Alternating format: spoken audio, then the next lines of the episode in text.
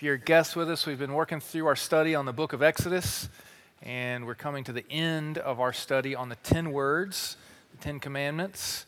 And this morning is uh, especially challenging because this command really captures the, the rest of the commands. Um, we, we talk about these as the Ten Commandments, but in the text, it's not called the Ten Commandments. They're called the Ten Words. Later in Deuteronomy, they're referred to as commandments. And really, there, the, the Hebrew word is words. These are words from a heavenly father to his children about how life was intended to be lived. These are words of, of a God who's entering into relationship with his people, who's inviting them into covenant relationship with him. He's teaching them and us this is how life was intended to be lived. This is how I want you to live in right relationship with me, walking with me together. So these are, and this is how chapter 20 begins, the very words of God, loving, life giving words that He speaks to us in this text. And when we look at the Ten Commandments, we've, we've tried hard each week to point out how this is not simply a surface level action, a, a behavior modification that we're being called to, but these are really things that drive us or drive down into the heart. And as we look at these, maybe you grew up like I did, you see the Ten Commandments and you see them as a checklist things to do or not do. I can see that I did not murder, check. Good. I'm off the hook. And in fact, that's actually how Paul viewed the law. He saw it as a list, he saw it as things to do or not do, a list to keep.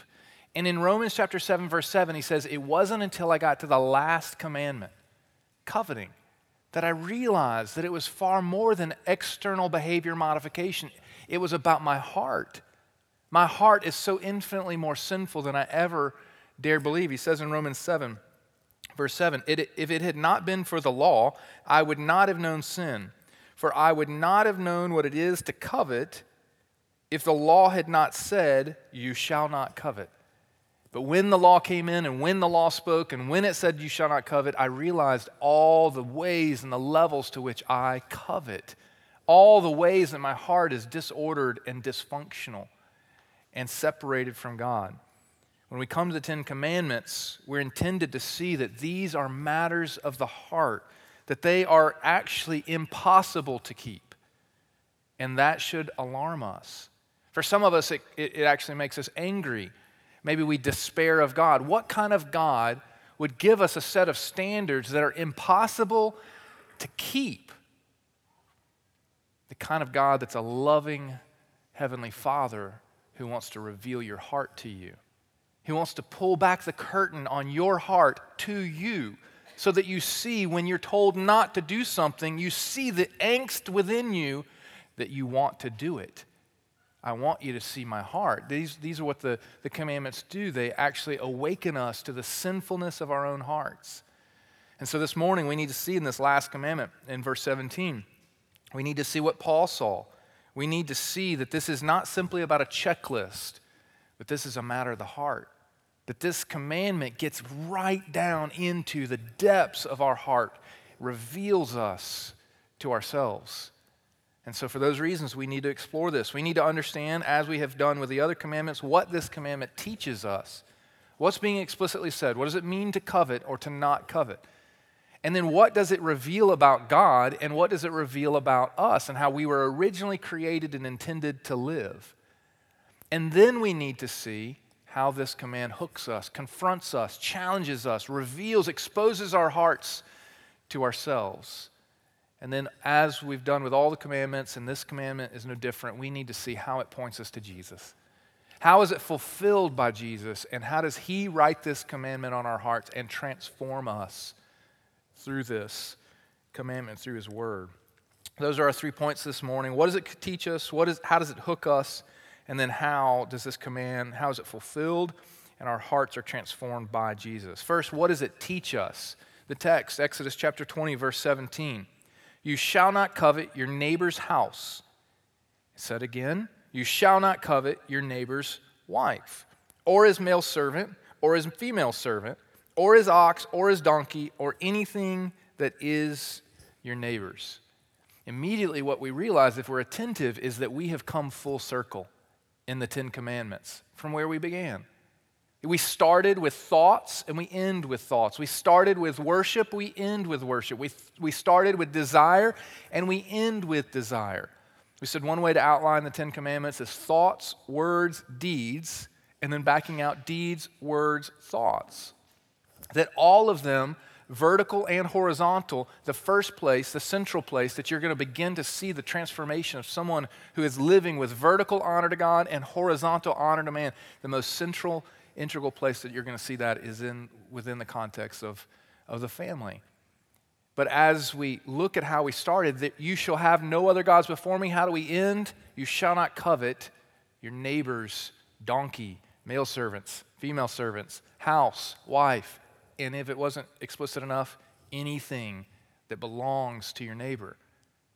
And so, what we're seeing here is that this is a command, especially of the heart. One of the things that's, that, that's, that, that we observe real quickly is that coveting is a matter of the heart. It's the, it's the primary command, especially in the last six commands, that we cannot see. It's one of the only commands that you cannot see. I can see whether you take my sleek new donkey, but I cannot see if you desire my sleek new donkey. I can tell if you take something from me, but I can't see if you desire it. It's a matter of the heart. And what we need to understand from the outset is that desire is not the problem, it's dysfunctional, disordered, misaligned desires that overflow from a dysfunctional, disordered, misaligned heart. Jeremiah chapter 17, verse 9 tells us that our hearts are deceitfully wicked. They are desperately sick, deceitfully wicked, and desperately sick. Where do our desires come from but a deceitfully wicked and desperately sick heart? That desire is that our disordered desires overflow from disordered hearts, that this is an issue of sinful hearts, and that we have to address our hearts. This means that we can't just follow the, the wisdom of the world, follow your heart. This also means that we can't just dismiss away my desires are my desires, and you can't tell me what to do with my desires. You're right, I can't but an infinitely holy God who created you with desires that were directed, intended to be directed singularly, solely towards Him. He can, and He does. And so, what we do is follow the crumbs from our desires to the real problem, which is our heart. And that's what hooked Paul. That's what got him. That's what made him realize I'm far more sinful than I ever thought. It's not just about keeping a list of do not murder and do not commit adultery and, and do not steal. It's, it's about the heart that wants to do those things, that desires to do those things, that, that is misaligned with God. My heart needs transformation. And so we're seeing that quickly as we look at this commandment. What we need to understand quickly is also how what coveting is. As a, as a simple definition, coveting is an inordinate, selfish desire for something other than God. Those words are intentional, they're important. Inordinate, excessive, obsessive, selfish, self centered, self gratifying desire for something other than God, for something created rather than the Creator. At the end of the day, coveting is seeing something desiring that thing, desiring to take that thing for my own personal self gratification. When we look at the New Testament word, it's a particular word that's sometimes translated covet, sometimes translated idolatry, and it means to set our affections and our inordinate desires on something such that it displaces proper affections for God and dictates our actions and changes our behavior. That's a long definition. Understand what's being said here. It's setting our affections and, and inordinate desires on something that displaces proper affection for God and dictates how we behave, how we act. Coveting changes our calendars. Coveting changes our habits. Coveting affects our behavior. It's wanting something so inordinately, so obsessively, that everything else, we're willing to give up everything else, even the most treasured things in our lives. I want that, and I'm willing to give up my family, or my spouse, or my time, or my money. I want that thing so inordinately that it changes and rouses my affections and my behavior, and it reorients my life, my schedule, at great cost to myself. It's desiring something more than you want God or obedience to God. At the, at the end of the day, what we're talking about is idolatry. We've talked about idolatry again when we talked about the first commandment that, that, that we shall have no other gods bef- before me. You shall make no other images, no images of me, that you shall have no other God. You can have no other God, but you can have all of me. And here, what we're seeing is we're, we're ending where we began with the same reiteration. You can have no other thing except for God. We were created for singular desire, singular affection for God. We, we used a quote when we talked about the first commandment. I want to bring back around in talking about idolatry. It's Martyn Lloyd-Jones, who's a British preacher. And he said this Idolatry is anything in our lives that occupies the place that should be occupied by God alone. Anything that holds such controlling position in my life that it moves and rouses and attracts such so much of my time and attention and energy and money.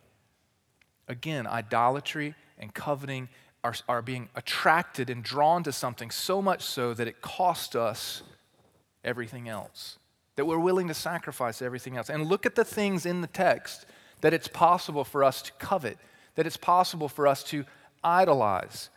Look at what it says here You shall not covet your neighbor's house or wife, male servant or female servant, ox or donkey. And in case, if it wasn't clear enough, it says anything that belongs to your neighbor. These are all ordinate, th- eh, these are all animate things. These are all all physical things, these are all concrete things. A donkey, ox, these are things that we can see, we can touch with our hands. We're not to covet these things, we, we can idolize these things. But notice also it's possible to not only idolize concrete things, but conceptual things. What kind of person has donkeys, oxes, oxen, a house, wife, male servants, and female servants. What kind of person has all of these possessions? A person of status, a person of recognition, a person of wealth, a person of position. So we can idolize not only concrete things, donkeys, we can also idolize conceptual things approval, status, power. Oh, I wish that I had their position. I wish that I had their recognition. I wish that I had their approval, their fame, their love. I wish that I had, just like we can worship a physical thing. What's more, what's interesting is that we can not only worship and idolize and covet concrete and conceptual things, we covet and, and, and, and, and idolize things, not only the type, but also the quantity and the quality of things. In other words, I, I, don't, I don't have any donkeys. I wish that I had a donkey. I want a donkey. Man, my life would be so much better with a donkey. I don't know if you feel that way. I don't feel that way. But, but for sake of illustration, I wish that I had a donkey. It would, it would so satisfy my life.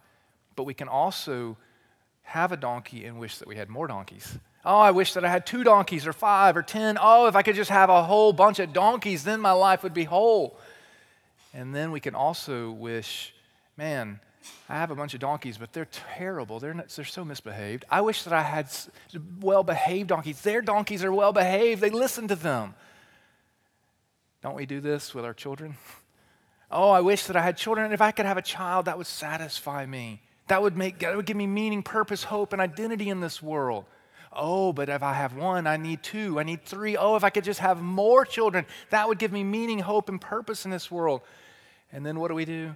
Oh, but my children, if I could just have well behaved children like yours. I'm speaking for someone else, not myself. Oh, if I could just have children that, are, would, would sleep through the night or be well behaved or not scream when we go into a restaurant. Oh, I wish that I could have. Then my life would be whole. We do it with marriage. Singles, do you not feel sometimes, oh, my life is incomplete? If I could just be married, I would be, I'd be whole, I'd be complete, I'd have life and meaning and purpose. And then when you get married, married couples, don't you sometimes feel, oh, I wish that I could have a better behaved husband than the one that I have? Sorry to be so specific. I wish that I could have more. I wish I could have better. It's why so many people leave marriages. Oh, I don't want this one. I want that one. Theirs is so much better. I could have so much more. And then married couples, don't you sometimes feel even, oh, if I could just be out. Oh, to be like those singles. They have freedom, they have independence. They get to do and say what they want whenever they want. We can covet and idolize the type, the quantity, and the quality of anything. But we can also idolize the experience. Oh, to be loved. Oh, to be cherished oh, that would give me meaning and purpose and hope in life if I could just get that love and that affection, that approval from so and so and such and such. We can idolize anything, we can covet anything, and we do, and we do it all the time. At root, coveting and idolatry is this it's dissatisfaction and discontentment with who God is, with who He's made me to be, with what He's given me and even with what he withholds. It's a dissatisfaction and discontentment with who God is. My life is incomplete, and so therefore God must, must be wrong. God must be incomplete. He's not everything that I need. And I, and I need more. I need more. I need something here that will give me satisfaction. I need something that will give me hope. He's withheld from me. That's not good. I want more. At root, coveting idolatry is a dissatisfaction and discontentment with who God is, who we are, what He's given, and even what He's withheld from us. So that's what coveting is. What does it teach us about who God is? Each of the commandments reveals something about His character, each of the commandments reveals something about His, his nature. They tell us something about how we were made, also, our character and nature, of how we were intended to live. When you look at honor, do not, or, or not, do not honor your mother and father. Honor your mother and father. We're, we're learning something about God that He is all about honor, that He's all about respect and, uh, of authority, of authority structures, of authority lines, that He's all about honor, and we are created to be about honor. When, when we're told, do not, do not lie or, or, or misrepresent your neighbor's name and, and reputation and, and character, it, we're, we're told that we're teaching, we're learning that God is about truth and wholeness and, and, and encouragement and speaking life into, and, and we were created to do the same. So, what about with coveting? What do we learn about the character nature of God and the character nature of who we are? What we learn is that God is an all satisfying God, and we were created to be satisfied in Him. That He is an infinitely, infinitely satisfying God, that everything He is is enough. And we were created to rest in His enoughness. We were created to rest in Him, to sat- be satisfied by His hand, to have singular focus on Him and Him alone. That's what we're learning here, which immediately tells us something about ourselves. We were created as desiring beings, that desire is not the issue, that we were created to have desire. When we talked about do not murder, we talked about anger. Anger was a gift from God. It's only a gift from God when it's aligned with God, when it's under His authority.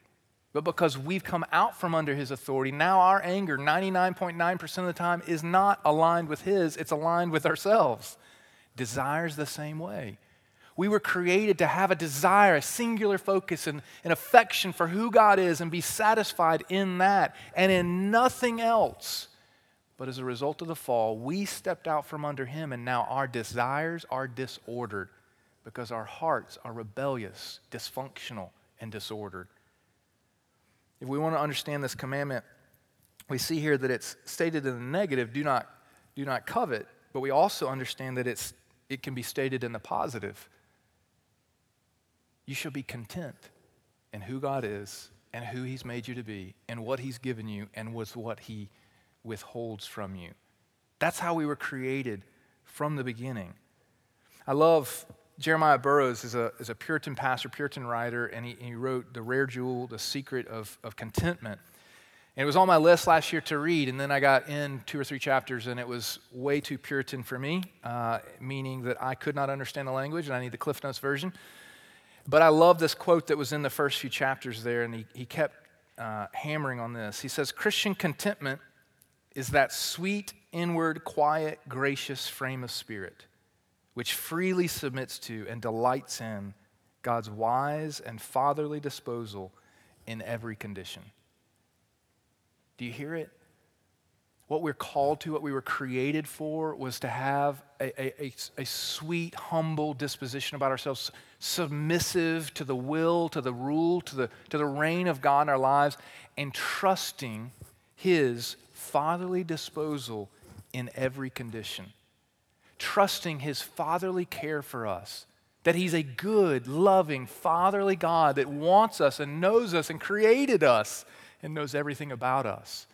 And we were created to rest in that, to have a singular focus, all consuming desire to, to receive from His hand and be happy and satisfied, to bask in His love and acceptance and approval, and not look horizontally, comparing ourselves to one another and looking towards horizontal trinkets and treasures give us meaning, purpose, hope, and identity.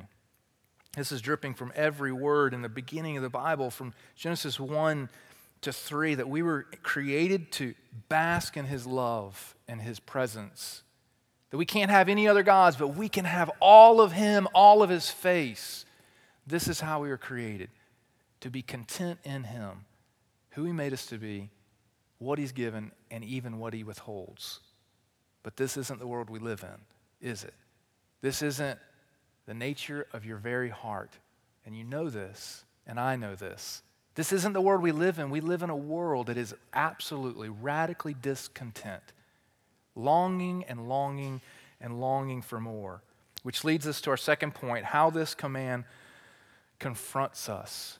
How does it hook us? How does it challenge us? How does it reveal our hearts? We are created to be content in who God is, who He made us to be, what He's given, and what He withholds. But we live in a world of more. Our hearts are on a desperate quest for more and also the world is preaching a message that our hearts and our lives are incomplete without more because the world is under the rule of the prince of the power of air who is constantly whispering in our ear, You are incomplete. God is incomplete. You need more. We see it from the very beginning. Do, why does this happen? Why is this the world we live in? Why is this the condition of our hearts? We, we see it in the temptation in Genesis chapter 3. In Genesis 3, we hear these three statements, these three questions that the tempter comes in and asks. He, he says, Did God actually say that you can't? In other words, the question there is doubt. He puts the seed of doubt in the minds of Adam and Eve and, and causes them to, to, to view God as suspect, as questionable. Did God really say? And then it gets even deeper and thicker. He says, You will sh- not surely die. In other words, God's lying to you. God's not hold, not, God's not, doesn't have your best in mind. He's, he, he's lying to you. He's deceiving you. Ironically, the deceiver is telling them that God is deceiving them. And then in verse 5, God knows you will be like him. You will be like him. In other words, God's holding out on you. God's hiding something from you. He doesn't have a fatherly, loving disposition towards you. He's afraid of you. He's scared of you. He's hiding something from you. He's, he's, he can't be trusted. He's deceiving you. God's withholding something from you. What's the root of the temptation in the garden? Who God is, is not enough. What He's given is not enough. What he has withheld, Genesis 2 16 and 17, what he's even withheld is not good. You need more. At the root of the temptation is God's incomplete, you're incomplete, your life is incomplete, and you need more. We see this played out in the action of the fall. That's the temptation. In verse 6, we see the, the fall, and we see it starts well in verse 6. When the woman saw that the tree was good for food, a delight for the eyes, at that point, if we stop there, that's, that's okay. It is good for food. God has created creation for us to delight in, to enjoy. That, that, we're fine at that point. But it goes further. When she saw that it was good for food, and that it was a delight to the eyes and to be desired. Interestingly, that's, that Hebrew word is the exact same Hebrew word as Exodus chapter 20, verse 17 for covet. That she saw the fruit as something to be desired, as something to covet, as something to take or to have an inordinate desire for, and to take and to consume for self gratification. Eve had an unquenchable, inordinate desire for something that did not belong to her, that was expressly forbidden from her, and she was willing to take it at great cost to herself. She was willing to take it at great cost of relationship with Adam, at great cost of relationship with God, at even great cost of the consequence that's clearly outlined in 217 you will die. I don't care, I have to have it. And now every single one of us is born with that subtle whisper in the background Every single one of us is born with a subtle whisper of your life is incomplete. God is incomplete. God's holding out on you. God's hiding from you. God's timing is not good. God, what He's given you is not enough. And when He withholds something, you need to go and take it. No, no, no. You are better judge of your life and character and what you need and don't need. You need more. Your life's incomplete. God's incomplete, and you need more. Go and take it. This is the condition of our hearts and this is the air we breathe. It's everywhere we go, and we don't even know it. We're so blind to it. We don't see our own hearts because we don't take time to examine it through the truth of the Word, and we don't see it in everything that we see all around us. It's in every infomercial, it's in every advertisement, it's in every political argument that a politician presents to us, it's in every social media post that you see. My favorite infomercial, uh, I think it was filmed in the, in the 90s. It looks like the 80s. Is, this, is the Sunsetter retractable awning? Have you seen this? The Sunsetter retractable awning? It's, it, it, they're, they're all awesome, these infomercials, if you really pay attention to them. But this one is, is my favorite. Have you, is your back porch so miserable that you can't even enjoy it when the sun is out? Are you so tired of the, the harmful UV rays baking you into dust on your back porch? You know what you need. You need the Sunsetter retractable awning, where you can go out into the baking heat and manually crank the Sunsetter retractable awning out so that you can sit in the perfect cool shade and drink your iced tea. Sweet tea in the South. If you don't have one of these, your life is incomplete. Do you hear the messaging of it? And so, what you need, you need to spend three easy payments of $3,000. And you can have this retractable awning. And if you call right now, we'll reduce the cost to $400 for you. It's unbelievable. And what's my favorite part about the ad is the lady that's in it is wearing long sleeve shirt the entire time. Don't miss the subtle messaging of the Sunsetter retractable awning in every infomercial we've ever seen. Your life is incomplete. You need more. Your back porch is terribly incomplete, and you need this. It's the messaging every time we go to the mall, if you still go to the mall. It's the messaging that you see when you look online. Any advertisement you get, every advertisement puts somebody in perfectly clothes, clothing, smiling, and their life is happy and, and everything is going well. And what are they communicating? Your life is miserable without these clothes. What you desperately need is this scarf unless you live where you need a, sun, a sunshade retractable awning. But what you need is this scarf. This scarf will satisfy. This scarf will, will, bring, will make you whole. Every advertisement, every political ad, every politician tells us the same thing. I'm the one that you need. I'll fix everything. I'll solve all your problems. I'll meet your needs. What you need to is elect me, and I'll fix it all. What we see, we see it in every social media post. Your life is so miserable because you've not traveled where I've traveled.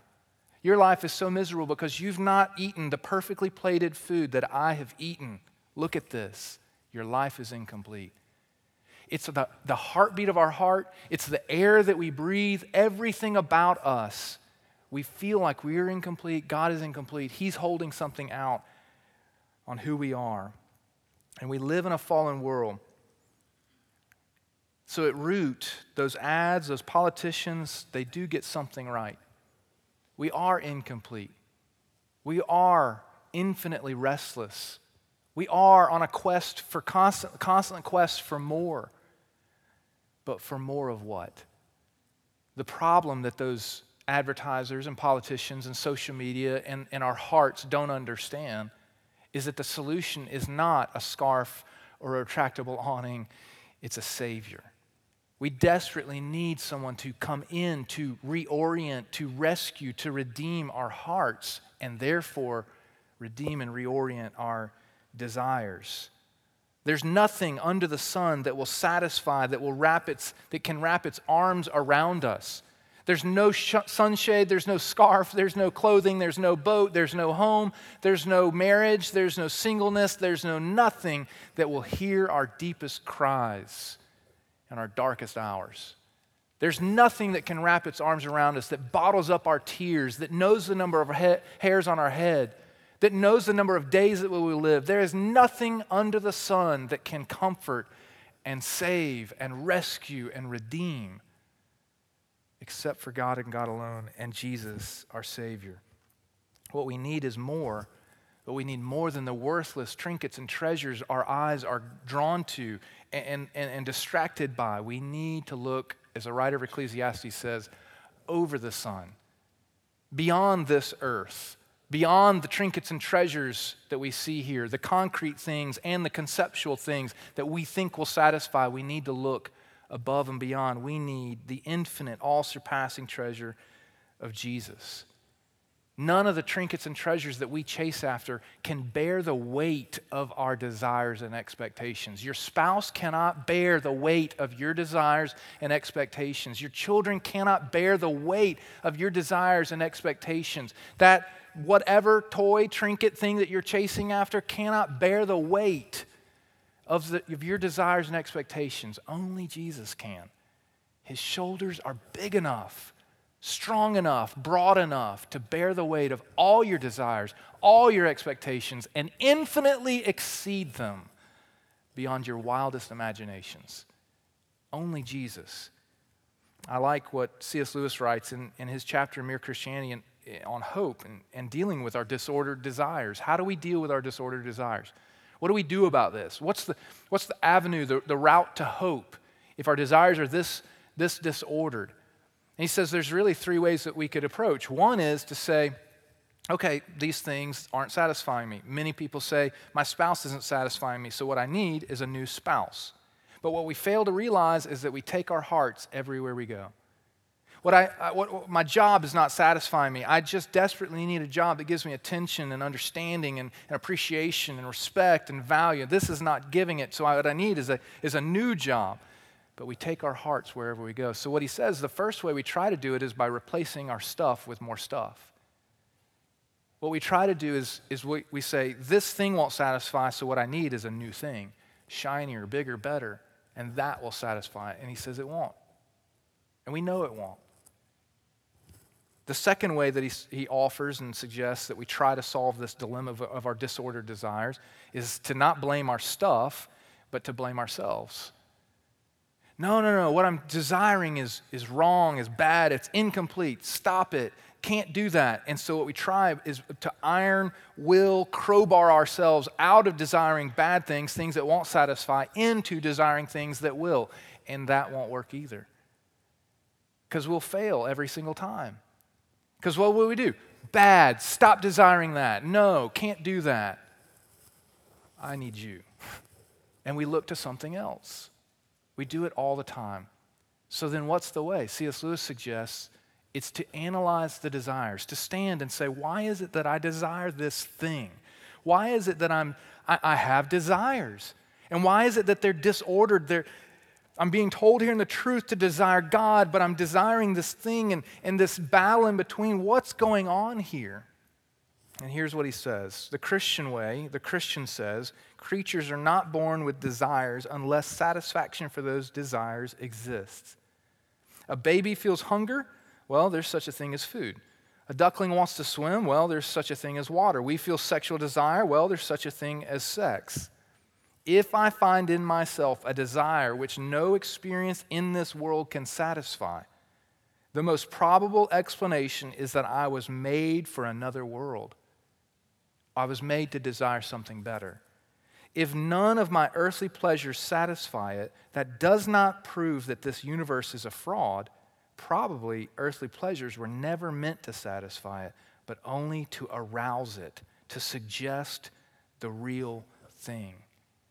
In other words, the things that we, the trinkets and treasures we look to horizontally to give us meaning, purpose, identity, hope, to, to, to satisfy our lives, to give us comfort, to make us feel whole,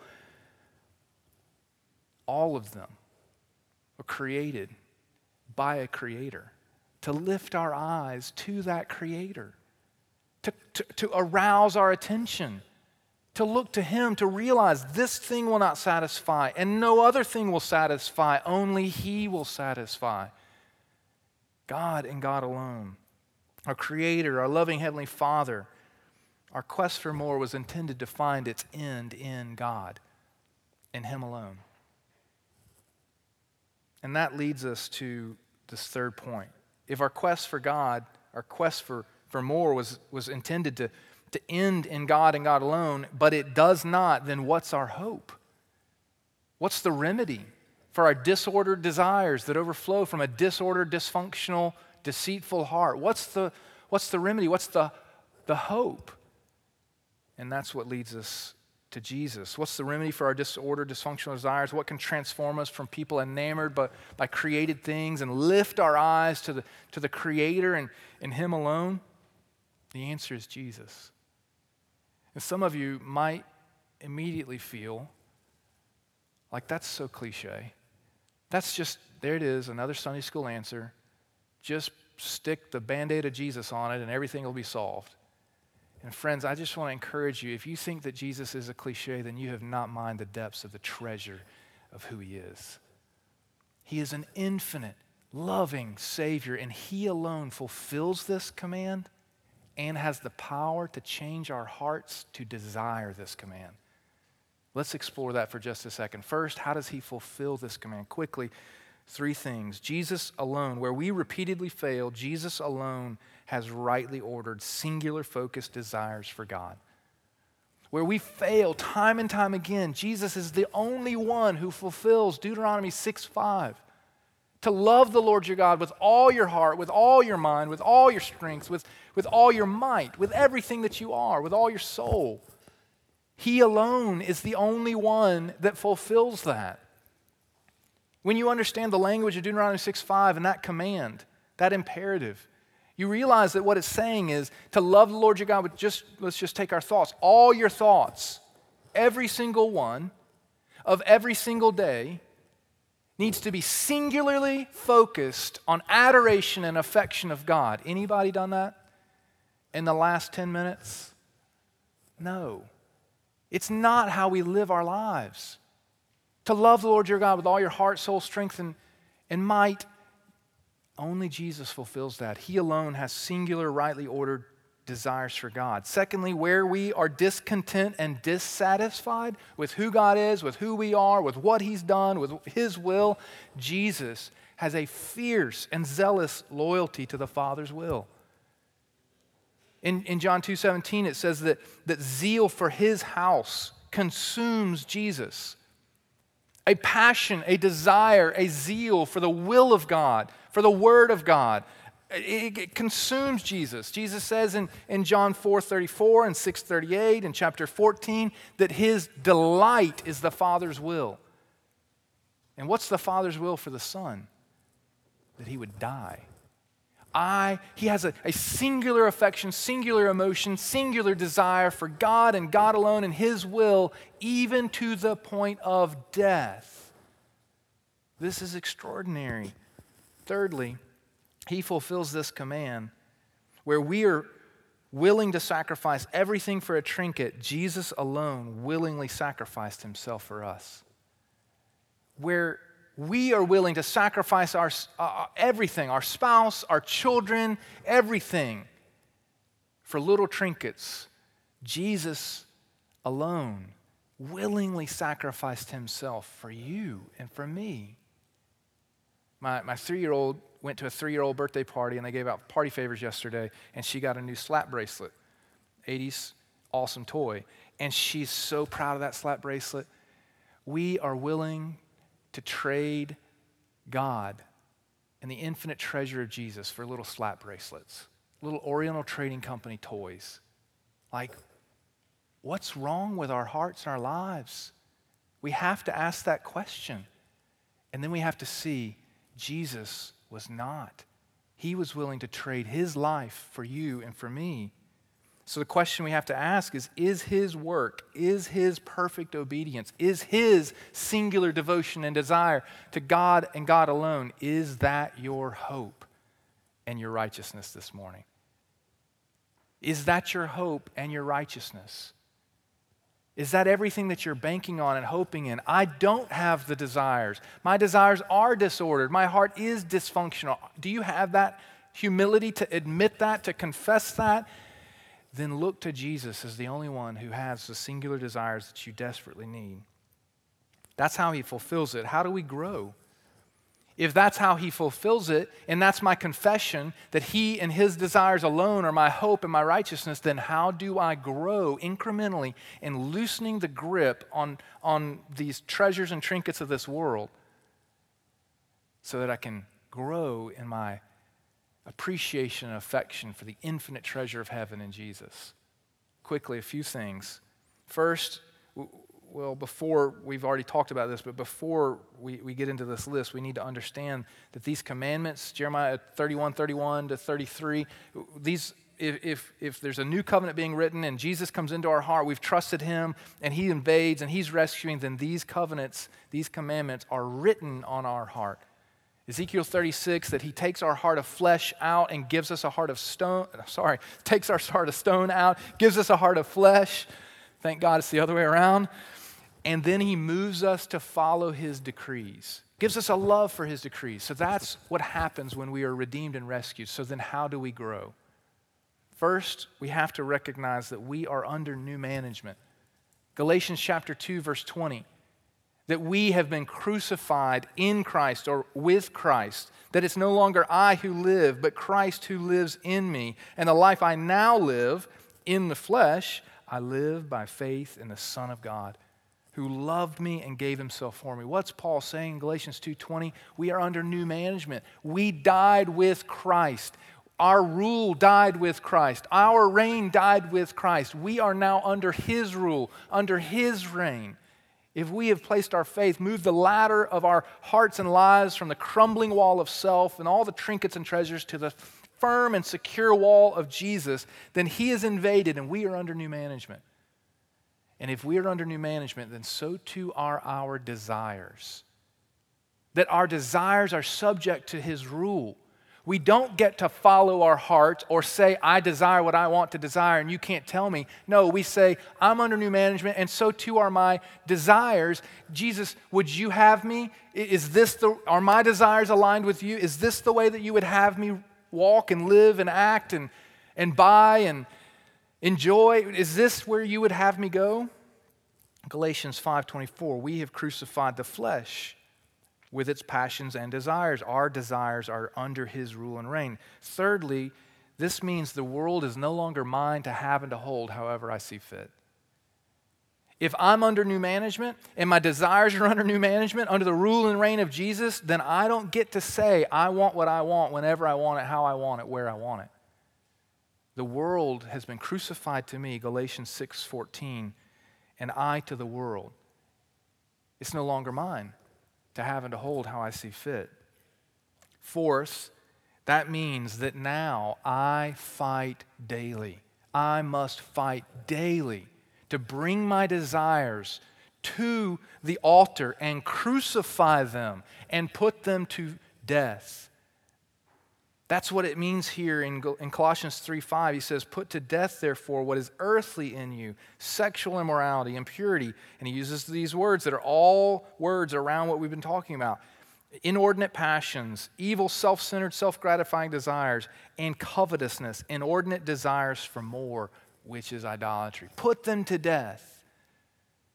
I'm under new management. My desires are under new management. I bring my desires to, to alignment with Jesus, and I take the desires that are out of alignment with Him and I crucify them. I put them to death. But then there's a question. And this is where most Christians end, right there, where we just stopped. They don't go past this to where we have to go if we really want to grow and see change in our lives. By whose strength do we do that? By whose strength do we crucify the flesh? By whose strength do we crucify the old desires? By whose strength and whose power do we put to death the desires of the flesh? The scriptures say it's not by our strength, it's by the strength and power of the Spirit. Romans chapter 8, verse 13. If you live according to the flesh, you will die. But if by the Spirit you put to death the deeds of the body, you will live. Said another way, if you want to grow in aligning your, your, your, desires with Christ and putting to death the desires of the flesh, then you must keep in step with the Spirit. By the power of the Spirit, the Spirit is the one that enables you to do that. And how does He do it? How does He do it? How does the Spirit do it? What is the Spirit's primary job? It's to lift our eyes for the trinkets and treasures of this world to the infinite beauty and power and strength of Jesus and Jesus alone. That is his primary job description. How does he do it? He comes in and enables us and empowers us to stop looking at these things or to see them for what they are empty, worthless trinkets, slap bracelets, and to lift our eyes to the infinite, all surpassing treasure and glory and beauty of Jesus. This is the secret that Paul learned in, in Philippians chapter 4. And this is where we're going to end. Philippians chapter 4, verse 11 to 13. Paul summarized everything that I just threw out in three verses. He says, Not that I'm speaking of being in need, for I have learned in whatever situation I am to be content. Don't miss that. I have learned that I'm supposed to be content. What have you learned this morning? You're supposed to be content. You're not supposed to covet. But if he stops there, it's law. It's an impossible standard we cannot live up to. It's slapping our wrist. But Paul learned something. I know how to be brought low, and I know how to abound in any and every circumstance. I have learned the secret of facing plenty and hunger, abundance and need. The secret, what's the secret that Paul learned? What's the secret to contentment? What's the secret to fighting covetousness and the desires and disordered desires of our hearts? What's the secret? It's the most misapplied verse in the Bible. It's Philippians 4:13 that we put on our eye black before we play football. I can do all things through Christ who strengthens me. What's the secret that Paul is defining there? It's it's looking to the beauty and the strength and the power of Jesus. It's by His strength, it's by His beauty, it's by His all surpassing beauty that the trinkets and treasures of this world become what Paul says rubbish such that I don't even care. I don't care if I live or die. I don't care what I get. I don't care what I have. I don't care if I have more, if I have less. I don't care what you have. I don't care what I have. All I care about is the all surpassing, infinite treasure of who Jesus is, and that loosens our grip. And that is what gives us life. It's the secret, surpassing treasure and endless power of Jesus alone. It's looking to his hand and from his hand for all that we need. It's hoping in His work, it's hoping in His righteousness, it's hoping in His treasures and pleasures that He gives. As we end, let me ask these questions Are you looking to Jesus' hand for all that He gives and trusting them with even what He withholds? Are you looking to His hand for His timing, His calendar, His schedule, His agenda, His rule, His reign?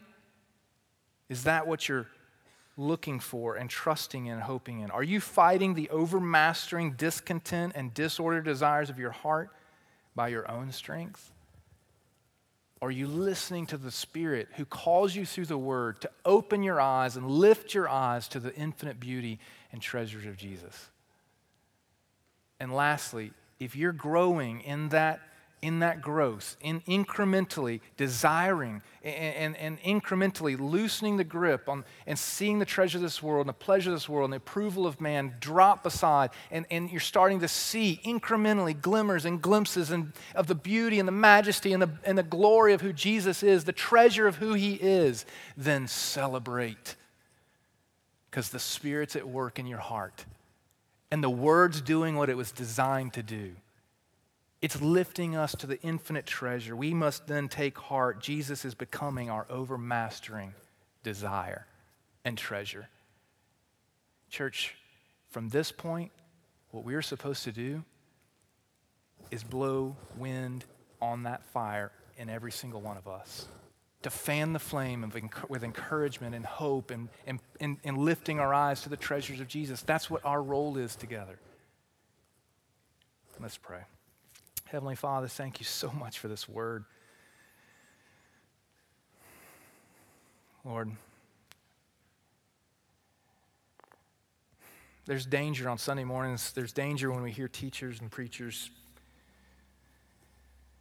and assuming that they got this mastered, and I don't. Lord, I wrestle daily, torn between the trinkets and treasures of this world and the infinite treasure of heaven. Thank you, Holy Spirit, for illuminating in your word over and over again, for lifting my eyes, for spotlighting Jesus for all that he is, so that the things that I'm pursuing slowly and gradually and incrementally lose their luster. May you do that in each and every heart this morning. If there's someone who has not hoped in Jesus, in his righteousness, in his provision, in his good, loving care, may they do that this morning. For the rest of us who have done that, may you may you tarnish the luster on the things of this world. And may Jesus sparkle infinitely more as a result of the work of the Holy Spirit through the Word. I love the words of this song, I shall not want. That's a confession. I do want. My heart is discontent. But it's also a prayer, it's also a plea. Please help. Please come to the rescue. Please loosen my grip on this world. Show me Jesus. Empower me, enable me to not look to the approval of man or to the stuff of this world. Jesus is all I need. Jesus is all we need. May we be satisfied in him. We pray these things in Jesus' name. Amen.